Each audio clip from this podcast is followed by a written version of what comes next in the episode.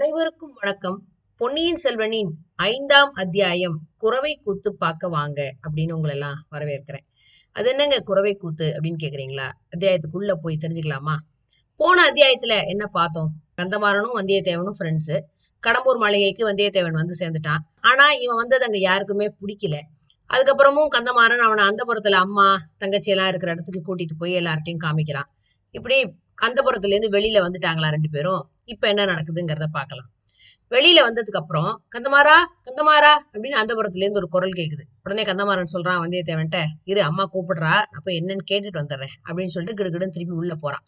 உள்ள போனா நிறைய பொண்ணுங்க அவனை சுத்தி நின்றுட்டு என்னவோ ஆளாளுக்கு ஒரு கேள்வி கேட்கறாங்க அதுக்கு இவன் தட்டு தடு மாதிரி பதில் சொல்றான். அப்புறம் எல்லா பொண்ணுங்களும் சிரிக்கிறாங்க.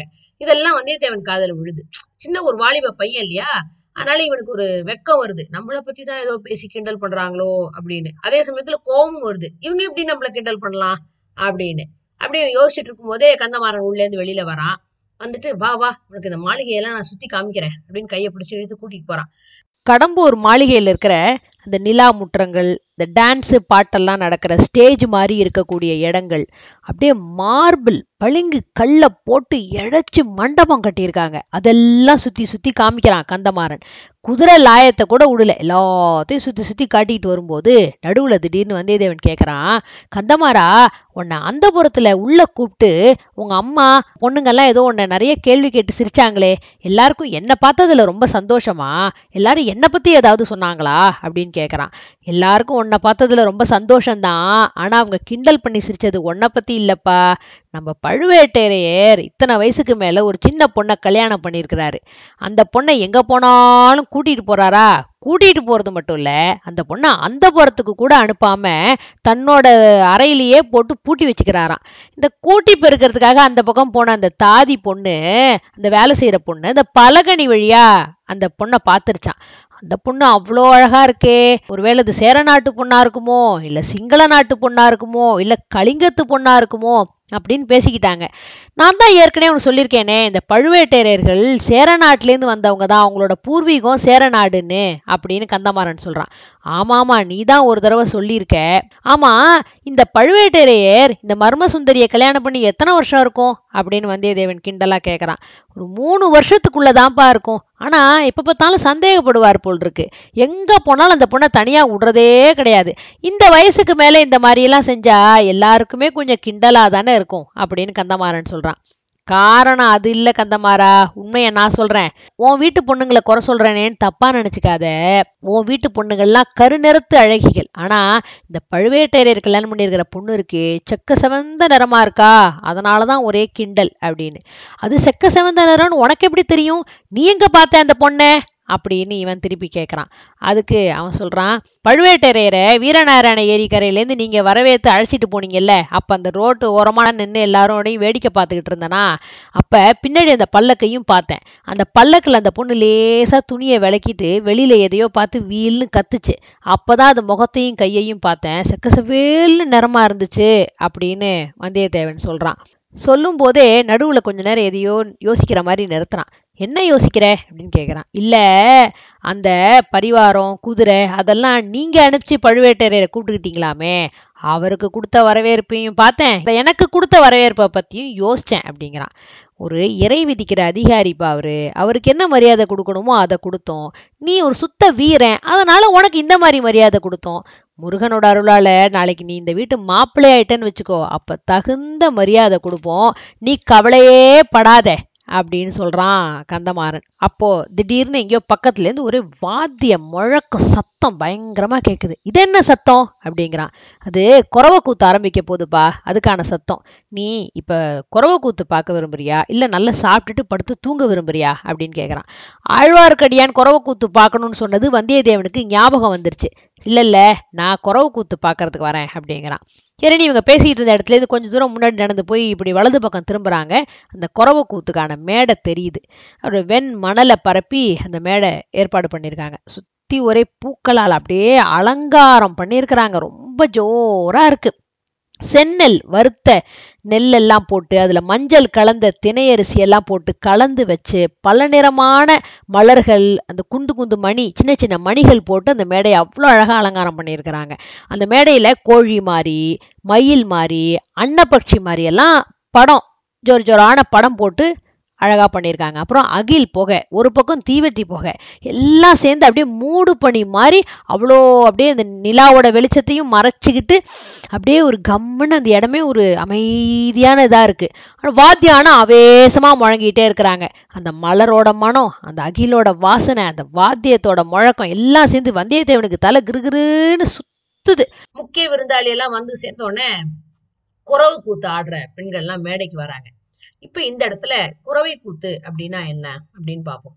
குறவை கூத்து அப்படிங்கிறது ஒரு ஒரு விதமான கூத்து டான்ஸ் சத்தம் குறவைனா ஒலி. ஒலி அதிகமா இருக்கிற ஒரு டான்ஸ் அப்படின்னு வச்சுக்கலாம். இது பொண்ணுங்க தான் பொதுவா ஆடுவாங்க. இது வந்து வேற வேற விதத்துல அதாவது போர்க்காலத்துல ஒரு மாதிரி ஒரு குறவை கூத்து ஆடுவாங்க. நாட்டுல ஏதாவது கெட்டது நடக்க போகுது அப்படின்னா அதுக்கு ஒரு மாதிரியான குறவை கூத்து ஆடுவாங்க. இல்ல ஒண்ணுமே இல்ல. சாதாரணமா ஏதோ ஒரு ஒரு காரணமும் இல்ல ஒரு பொழுதுபோக்குக்காக கூட குறவை கூத்து ஆடுவாங்க அந்த மாதிரி குறவை கூத்துல நிறைய வகை இருக்கு. இந்த போர்க்காலத்துல ஆடுறதுக்கு பேரு சினமாந்த வெறி குறவை அப்படின்னு சொல்றாங்க. அதை புறநானூறு அப்படிதான் சொல்லுது. அந்த போர்க்காலத்துல ஆடுறப்படுற குறவையில கோபமும் வீரமும் ஜாஸ்தியா இருக்கும். தன் குறவை அப்படிங்கிறது இந்த போரே இல்லாத காலத்துல சாதாரணமா சும்மா விருந்தினர்களுக்கு பொழுதுபோக்குறதுக்காக போட்டு காட்டுற குறவைக்கு பேரு தன் குறவை அப்படின்னு சொல்றது. அப்புறம் தீவினை அச்சம் அதாவது ஏதாவது கெட்டது நாட்டுல நடக்க போகுதோ அப்படிங்கிறதுக்கு ஒரு காப்பு மாதிரி இல்ல எங்களுக்கு நடக்கக்கூடாது எங்களை காத்தருளணும் கடவுள் அப்படிங்கிற மாதிரி செய்யும் போதும் அந்த மாதிரி ஒரு கூத்து ஆடுவாங்க. அதாவது இப்ப ஆயர்கள் பால் கடைவாங்க இல்லையா? அவங்க இதெல்லாம் அந்த மாதிரி ஆடுவாங்களாம். குடத்து பால் சரியா உரையாம போயிட்டாலோ வெண்ணெய் வந்து உருகாம போயிட்டாலோ ஏதோ கெட்டது நடக்க போகுதுன்னு உங்க மனசுக்குள்ள தோணும். அப்ப அதெல்லாம் இல்ல அப்படின்னு சொல்லி குறவை கூத்து காப்பு பாடி உங்களை காப்பாத்துவாங்க. கடவுள் உங்களை காப்பாத்துவாரு அப்படின்னு சொல்றது உண்டு. சோ இந்த மாதிரி விதவிதமான குறவை கூத்துகள் இருக்கு. இங்க அந்த மாதிரி ஏதோ ஒரு வகையில இங்க ஒரு குறவை கூத்து நடக்குது. இங்க வேற ஒண்ணு இப்ப போரெல்லாம் இருக்கிறதா தெரியல. அதனால ஏதோ சாதாரண ஒரு குறவை கூத்தாதான் இருக்கணும். ஆனா குரல் நல்ல வெறி மிகுந்த குரல் மாதிரி அந்த பாடுறவங்க எல்லாம் பாட ஆரம்பிக்கிறாங்க. முதல்ல ஆரம்பிக்கும் போது சாதாரணமா தான் ஆரம்பிக்கிறாங்க. ஒன்பது பொண்ணுங்க வந்து மேடை மேல நிக்கிறாங்க. ஒரு புடவை இறுக்கமா கட்டியிருக்கிறாங்க. கால்ல சிலம்பு போட்டிருக்கிறாங்க. நல்ல கழுத்து இடுப்புல எல்லாம் நகை போட்டிருக்கிறாங்க. ஆஹ் ஒட்டியானம் அது இதெல்லாம் எல்லாம் போட்டிருக்காங்க. போட்டுக்கிட்டு பூ வித்தியாச வித்தியாசமா மேல சொன்ன அந்த கடம்பம் காந்தல் குறிஞ்சி செவ்வலரி இதெல்லாம் வித்தியாச வித்தியாசமான பூக்கள் எல்லாம் சேர்ந்து ஒரு கதம்பம் மாதிரி பூ கட்டி ஒரு நீளமா ஒரு பெரிய மலர் மாலை செஞ்சுட்டாங்க. அந்த மலர் மாலையை ஒன்பது பொண்ணுகளும் அப்படியே தான் ஒருத்தர் மேல ஒருத்தர் அப்படியே சேர்ந்து இணைச்சு ஒரு சங்கிலி மாதிரி கட்டிக்கிட்டாங்க. கட்டிக்கிட்டு கையில வந்து சந்தன மரத்துல செஞ்சு அழகா பெயிண்ட் அடிச்ச மாதிரி இருக்கிற பச்சை கிளிகள். இந்த கரகாட்டம் ஆடுறவங்க எல்லாம் கையில வச்சிருப்பாங்க பாத்தீங்களா? அந்த மாதிரி ஒரு பச்சை கிளிகளை கையில இப்படி லாபகமா அப்படியே அழகா அப்படி வச்சுக்கிட்டு டான்ஸ் ஆட வந்துட்டாங்க. எல்லாருக்கும் வணக்கம் சொல்லிட்டு பாடுறாங்க. அப்புறம் அப்படியே ஆட ஆரம்பிக்கிறாங்க. அவங்க யார பத்தி முக்கியமா பாடுறாங்கன்னா முருகனோட புகழ சொல்ற மாதிரியான பாட்டை தேடிதான் பாடுறாங்க. முருகனோட வீர செயல்கள் சூரமத்மன் கஜமுகன் இவங்களெல்லாம் எப்படி அழிச்சு இந்த ராட்சசர்கள் எல்லாம் எப்படி அழிச்சு அங்க வந்து வீரத்தை நிலைநாட்டினாரு அப்படின்னு முருகனோட வீர தீரத்தை எல்லாம் பாடுறாங்க. அதுக்கப்புறம் எத்தனையோ தேவலோகத்து பொண்ணுங்கெல்லாம் முருகனோட அழகுல மயங்கி முருகனை கல்யாணம் பண்ணிக்க வரிசையில நின்னப்ப கூட அவர் அதையெல்லாம் விட்டுட்டு பூலோகத்துல வந்து இங்க இருக்கிற மலைக்குறவர் பொண்ணு வள்ளிய எப்படி கல்யாணம் பண்ணிக்கிட்டாரு அப்படிங்கறத பத்தியும் பாடுறாங்க. இதெல்லாம் பாட பாட பாட பாட அப்படியே அந்த கொஞ்சம் கொஞ்சமா அந்த சூழல் அந்த சத்தம் கொஞ்சோண்டு ஜாஸ்தியாக போக போக போக போக அப்படியே வெறி எடுத்த மாதிரி ஆயிடுது அந்த சூழலை பசியும் பிணியும் பகையும் அழிக மழையும் வளமும் தனமும் பெருக. அப்படின்னு அந்த பொண்ணுங்க வாழ்த்துக்கள்லாம் பாடி அந்த குறவை கூத்த முடிச்சிட்டாங்க. முடிச்சிட்டு மெதுவா கீழே இறங்கிட்டாங்க. அதுக்கப்புறம் தேவராளன் தேவராட்டி அப்படின்னு ஒரு பொண்ணும் ஒரு பையனும் வேலை எடுத்துக்கிட்டு வேலாட்டம் ஆடுறதுக்காக அந்த மேடை மேல ஏறிட்டாங்க. அவங்க அப்படியே ரத்த நிறமுள்ள சிகப்பு கலர்ல ஆடை போட்டிருக்காங்க ட்ரெஸ் போட்டிருக்காங்க. அப்புறம் சிவப்பு கலர்ல இருக்கிற செவ்வலரி பூக்களை வந்து உடம்பு மேல தலையில எல்லாம் சூட்டி இருக்கிறாங்க நெத்தியில நல்ல சிகப்பு நிற குங்குமத்தை வச்சிட்டு இருக்காங்க அவங்களோட வாயில எல்லாமும் வெற்றில பாக்கு போட்டு நல்ல சிகப்பு கலரா இருக்கு. முதல்ல அப்படியே சாந்தமா அந்த ஆட்டம் ஆரம்பிக்குது. தனித்தனியா அவங்கவங்க ஆடுறாங்க. அப்புறம் கைகளை கோத்துக்கிட்டு ஒரு ஒருத்தரா ஆடுறாங்க. நேரம் ஆக ஆக ஆக வெறி கிளம்புது அப்படியே. மேடையில ஒரு பக்கமா ஒரு வேல் சாத்தி வச்சிருக்கிறாங்க. அந்த தேவராட்டி அந்த பொண்ணு இல்ல அவ போய் அந்த வேலை இப்படி கையில எடுக்கிறா. உடனே தேவராளன் அந்த வேலை தனக்கு கொடு அப்படிங்கிற மாதிரி போய் தேவராட்டி கிட்ட போய் புடுங்குறான். அந்த பொண்ணு கொடுக்க மாட்டேங்கிறான் திருப்பி இவன் போய் புடுங்குறான் கொடுக்க மாட்டேங்கிறான் அவன் அப்படியே வெறி பிடிச்ச மாதிரி பயங்கர கோவாவேசமா போய் குதி குதிக்கிறான். அந்த மேடையே அதிருது அப்படியே. அப்படி ஒரு குதி குதிச்சு அந்த பொண்ணு கையில இருந்து அந்த வேலை இப்படி புடுங்குறான் இவன் புடுங்கின வேகத்தையும் அந்த கோபத்தையும் பார்த்து அந்த பொண்ணு பயந்த மாதிரி அப்படியே முகத்துல ஒரு பாவம் காமிச்சிட்டு மேடையை விட்டு இறங்கி கீழே போயிடுது. அப்போ அந்த தேவராளன் மட்டும்தான் தனியா மேடை மேல நிக்கிறான். கையில வேலை வச்சுக்கிட்டு வெறியாட்டம் ஆடுறான்.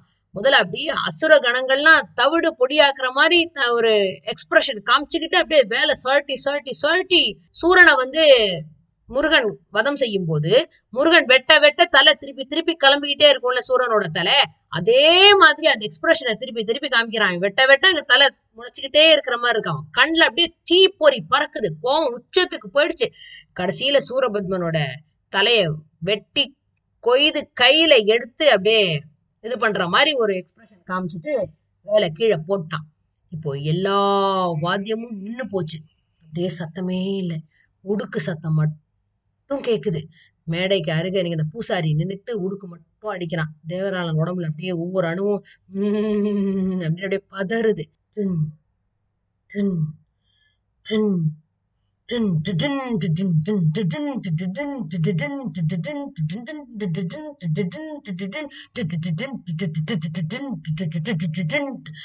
அப்படியே உடுக்க சத்தம் கேட்க கேட்க கேட்க கேட்க அப்படியே ஆவேசம் வருது. ஆவேசம் வந்து ஆடுற தேவராளனை பார்த்து அந்த பூசாரி கேட்கறான் வேளா முருகா தேவசேனாபதி கந்தா அடியார்களுக்கு ஏதாவது வாக்கு சொல்லணுமே அப்படிங்கிறான். கேளுடா சொல்றேன். என்ன வேணும்? அப்படின்னு அப்படியே அப்படின்னு அந்த தேவராளன் கேக்குறான். மழை பொழியுமா? வெள்ளம் பெருகுமா? நாடு செழிக்குமா? நினைச்ச காரியம் கைகூடுமா? அப்படின்னு பூசாரி கேக்குறான். மழை பொழியும் வெள்ளம் பெருகும் நாடு செழிக்கும். நினைச்ச காரியம்லாம் நடக்கும். ஆனா என்னோட அன்னைக்கு நீங்க எல்லாம் பூசை போடவே இல்ல.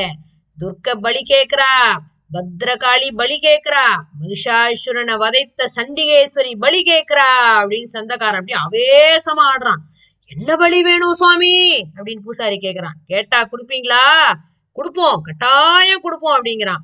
மன்னர் குலத்து ரத்தம் கேக்குறாயா? ஆயிரங்காலத்து அரசர் குலத்தோட ரத்தம் கேக்குறா? அப்படின்னு அப்படியே வெறி பிடிச்ச குரல்ல சொல்றான். மேடைக்கு முன்னால இருந்த பழுவேட்டரையர் சம்புவரையர் மழவரையர் எல்லாரும் ஒரு மாதிரி ஒருத்தர் முகத்தை ஒருத்தர் அப்படியே பாத்துக்கிறாங்க அவங்களோட செக்க செவந்த அந்த வெறி கொண்ட கண்கள் அப்படியே ஒருத்தர் ஒருத்தர் சங்கேதமா ஏதோ பேசிக்கிறாங்க. சம்புவரையர் பூசாரிய பார்த்து தலையை அசைச்சு ஏதோ சிக்னல் கொடுக்குறாரு. உடனே பூசாரி உடுக்கு அடிக்கிறத நிறுத்துறான். ம், ம், ம், நிறுத்தினோடனே உடனே அந்த விரியாட்டு ஆடின தேவராளன் அப்படியே வேறு இல்லாத மரம் மாதிரி பொத்துன்னு அப்படியே மேடை மேல உழுறான். அந்த தேவராட்டி அந்த பொண்ணு ஓடி வந்து அவனை அப்படியே மெதுவா இழுத்து தூக்கி கொண்டு போய் மேடைக்கு கீழே இறக்கிடுறா. சபை அப்படியே மௌனமா கலைஞ்சிடுது. அப்ப வெளியில எங்கேயோ நரி ஊழையிடுற சத்தம் கேக்குது. இத்தனை நேரம் இதெல்லாம் பார்த்து அப்படியே பரபரப்பாயிட்டான் வந்தியத்தேவன். நரி ஊளையிடுற சத்தம் கேட்கிற திசையை அப்படி திரும்பி பாக்குறான் அங்க அந்த மாளிகையோட வெளி மதில் அந்த சுவர் மேல ஒரு தலை தெரியுது. ஆஹா யாரோட தலையா இருக்கும்? பார்த்தா ஏதோ ஒரு தலை மட்டும் தனியா வெட்டி வச்சிருக்கிற மாதிரி தெரியுது. இவனுக்கு அப்படியே கண்ணை மூடி திறந்து பாக்குறான் பார்த்தா திருப்பி அந்த தலையை காணாத மாதிரி இருக்கு. திருப்பி பார்த்தா தலை இருக்கிற மாதிரி இருக்கு. அப்படியே ஒரு பிரம்ம பிடிச்ச மாதிரி ஆயிட்டான். அப்போ அது யாரோட தலையா இருக்கும்? வந்தியத்தேவன் பார்த்தது உண்மையா? அங்க ஒரு தலை இருந்துதா? தேவராளன் இவ்வளவு தூரம் வெறி வந்து என்னென்னமோ மன்னருக்குள்ள ரத்தம் எல்லாம் கேட்டானே. யாரோட ரத்தத்தை யாருக்கு கொடுக்க போறாங்க? என்ன நடக்க போகுது? சூழ்நிலையே கொஞ்சம் பயங்கரமா இருக்குல்ல? அடுத்து என்ன நடக்க போகுதுங்கிறத அடுத்த அத்தியாயத்துல தெரிஞ்சுக்கலாமா? நன்றி.